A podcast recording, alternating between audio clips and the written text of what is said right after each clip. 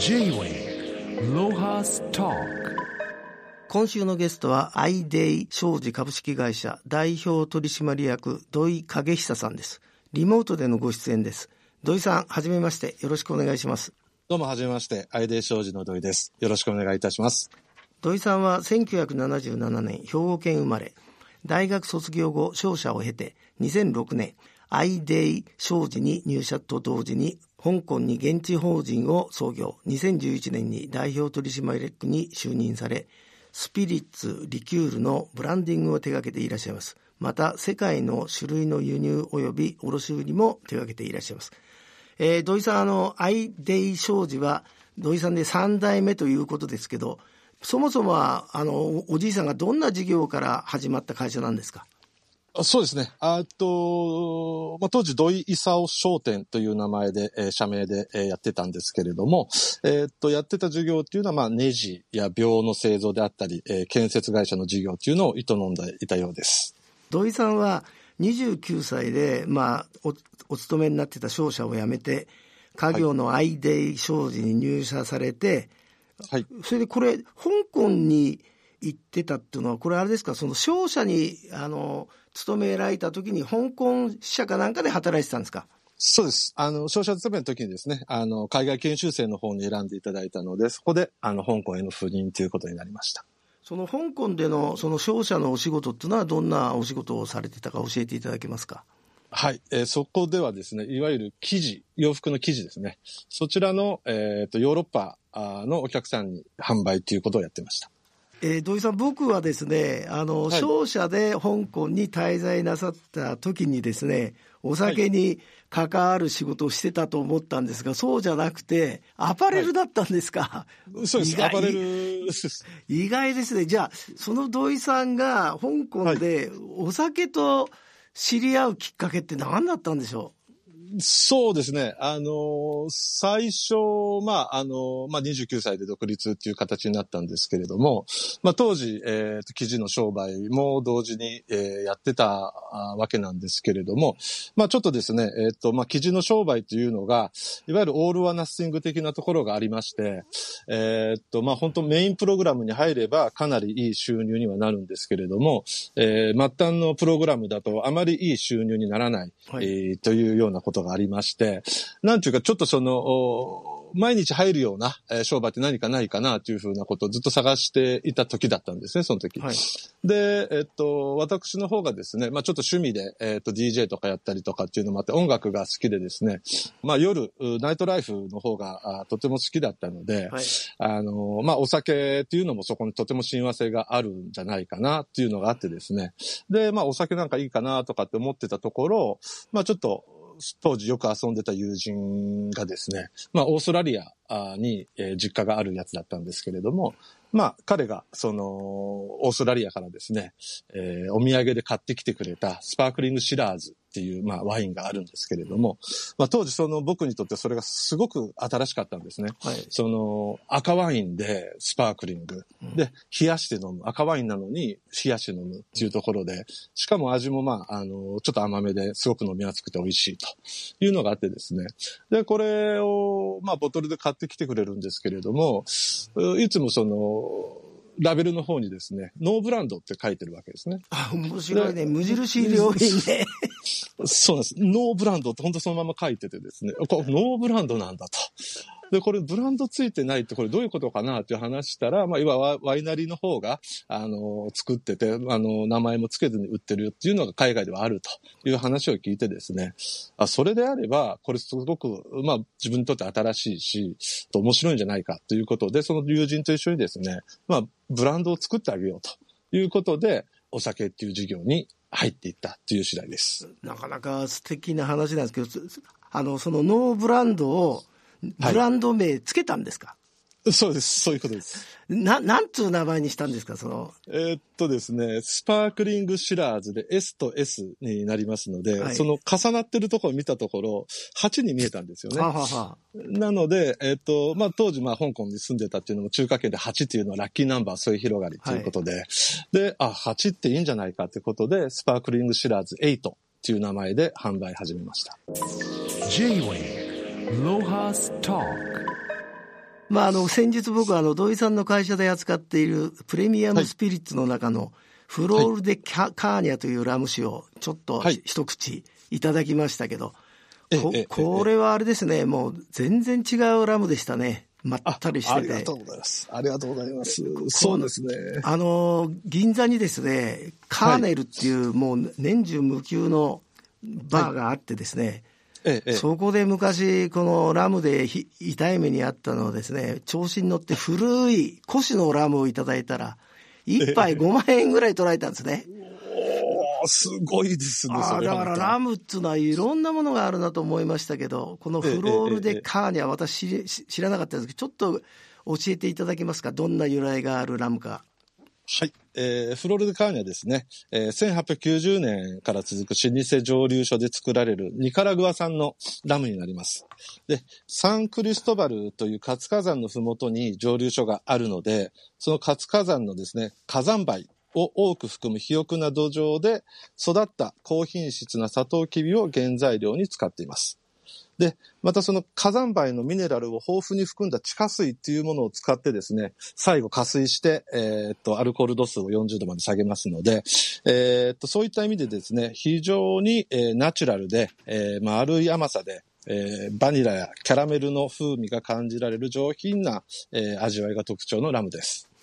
まあ、あの今、えーと味わいとか普通のおお酒のアプローチでご説明いただいたんですけど、実はこのフロール・デ・カーニャは、カーボンニュートラルとフェアトレードの認定を受けた世界で唯一のスピリットだということなんですけど、この背景をちょっと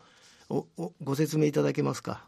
そうですね。あの、まあ、地球に優しいサスティナブルなラムということなんですけれども、まあ、いわゆるその、まあ、事業が排出している温室効果ガス、まあ、CO2 換算排出量でどれだけあるかというのをまず割り出してですね。で、まあ、他の場所で実現した温室効果ガスの排出量削減っていうのを、まあ、購入したり、まあ、もしくは、あの、温室効果ガスの吸収を実現するプロジェクトや活動を実施してですね、まず、いわゆるその排出量と、えっ、ー、と、吸収する分を、あの、埋め合わせるということをして、カーボンニュートラルという認証を取っています。なるほど。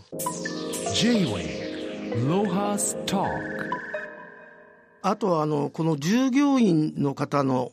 要するにコーヒー農園で、あの、話題になりましたけど、ほとんどその子供たちを働かせるとか、そんなんじゃないですね。もっと大事にされてますね。そうですね。あの、フェアトレードという認証もこちら、えー、取得しておりまして、で、まあこれまあいわゆる労働とか生産される製品,、えー、製品に見合った、まあ、正当な価格で継続的に取引することを、お生産者の生活を向上させるということを、えー、目的としている認証になるんですけれども、いわゆるまあ貧困の解決につながることを目的としている認証になります。で、まあ、フロルデカーニャの方はですね、あの、まあ、工場の中に、え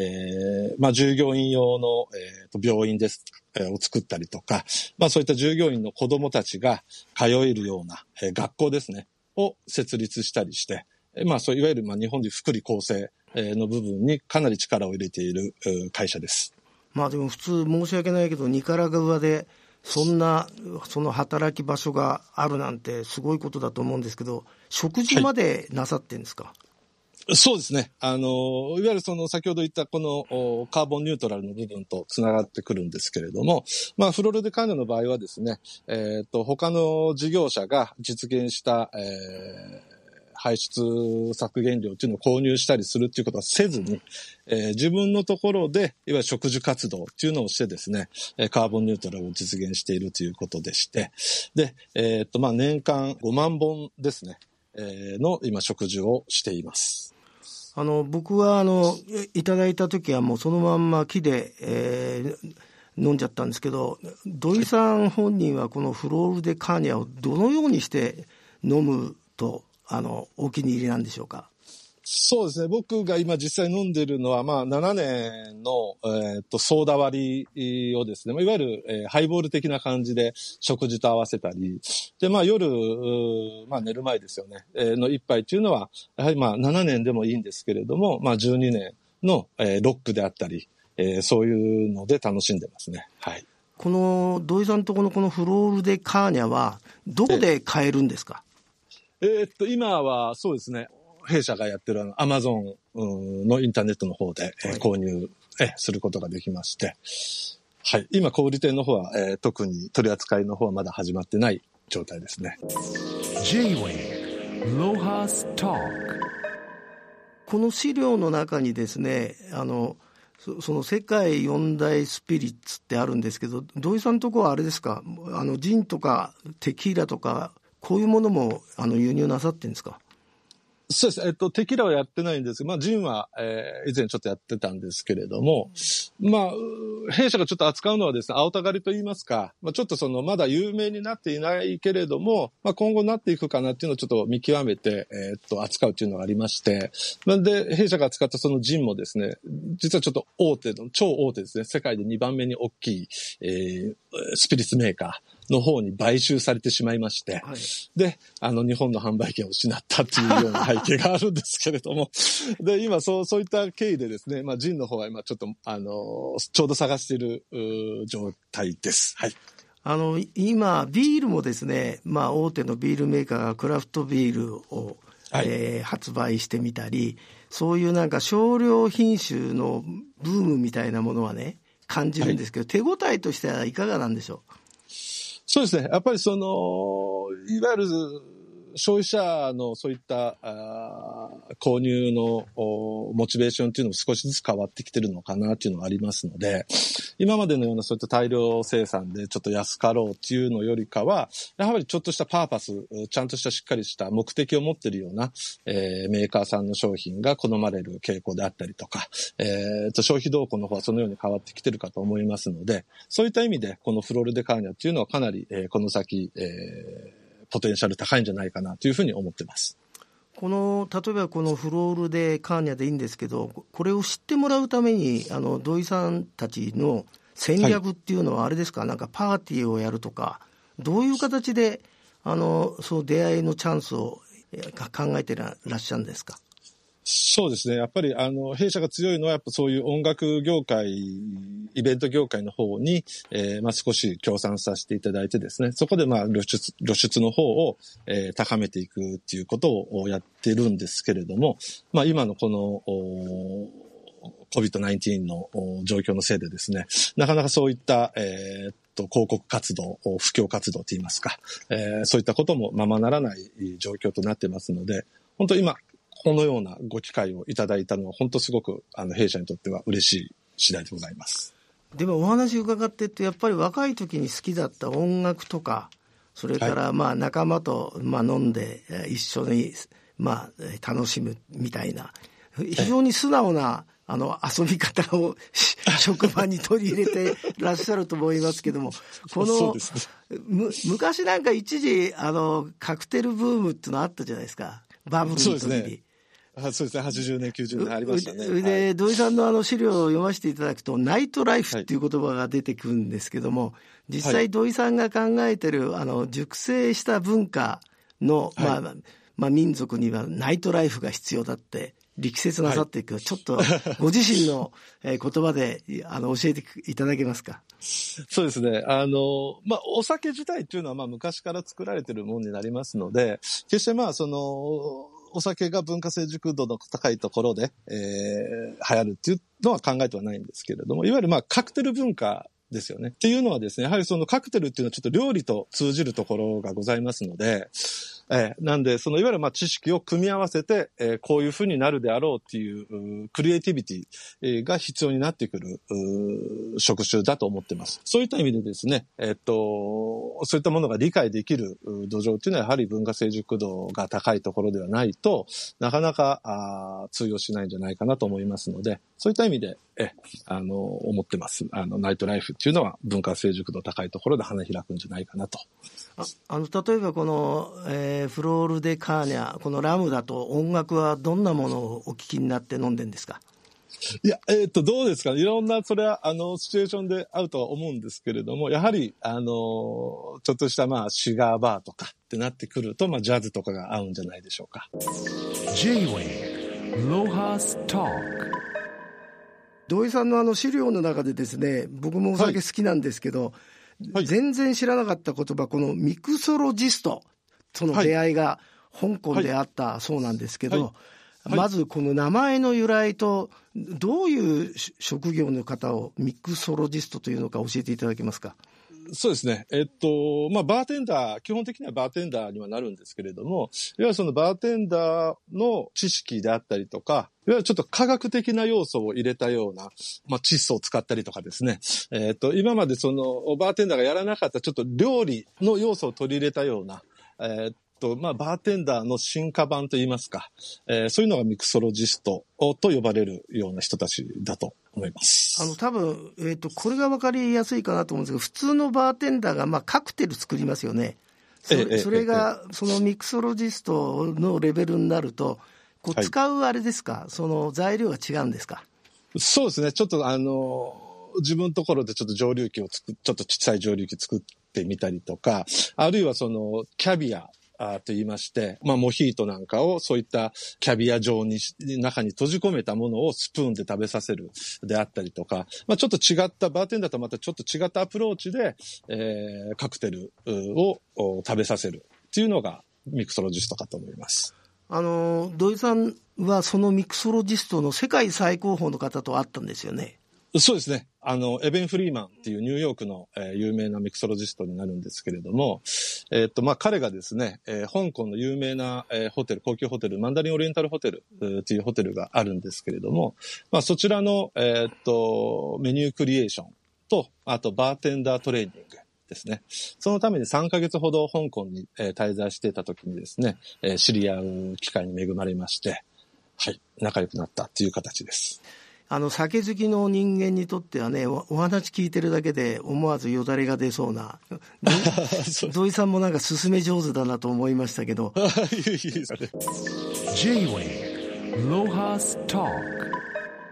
あれですか？あの土井さんの大阪では今コロナが一度明けたわけですけどこれからそのナイトライフが活発化しようとしてるところでなんか作戦があるんですかね？そうですね。あの、これからどんどん、あの、バーなり、クラブなり、営業再開、えー、始まるかと思いますので、まあそういったところにですね、えっ、ー、と、一点一点お声掛けさせていただいて、まあ弊社のその、ラムの営業させていただいてですね、まあイベントとかあるのであれば、ちょっと、あの、弊社の方からちょっと協賛させていただいたりして、露出の方を増やしていこうかなというふうに思ってます。あの、ワインの世界だと、例えばソムリエのまあ、資格を取るので一般の人にこうわーっと広がったと思うんですけど今土井さんが扱ってるこういうスピリッツやなんかもなんかそういう資格とかなんかそういうものをあのさ先ほどのミクソロジストじゃないですけど、ええ、なんかそういうものってないんですかね、はい、そのきっかけ。そうですね。まあそういったそのなんて言うんでしょう、に、えっと、制度っていうのはまあないかなとは思うんですけれども、えー、っと。いやいや、お話伺ってると、土井さん、あのな、なかなか素敵な仲間が多そうだから、このミクソロジストの、なんか、普及をぜひやりながら、スピリッツとか新しいカクテルを広めていただくと、はい、なんかお酒の世界が楽しいなと。はい、あのでも先ほどのお話だとニューヨークのミクソロジストがえー、香港にマンダリンに来て教えたのがきっかけだっていうそのストーリー性は完璧ですよそれ。ああ、そうですかね。そうですね。あの、我々はどっちかっつうと、あの、調子に乗って生やすタイプなんで、あの、はい、せっかくうまくなんかストーリーできてんで、少しそれをお考えになると、お酒の世界が、まあ、もう僕もワインだんだん飽きてきたんで、このラムの話もいいなと思ったんで、ぜひ、あありがとうございます。ぜひそれも考えてください。ありがとうございます。はい。頑張ります。まあ、あの、えー、社員の方も一生懸命営業するよりは楽しんで まあそうですね。みんなに喜んでもらった方がいいと思うんで、どうも今日は、ね、これ、これからやっと、なんか、えー、明るい展望がえー、はい、兆しが見えたところで、あの、はい、お時間取っていただいて、今日はどうもありがとうございました。あ、どうもありがとうございました。J-Way ロハスター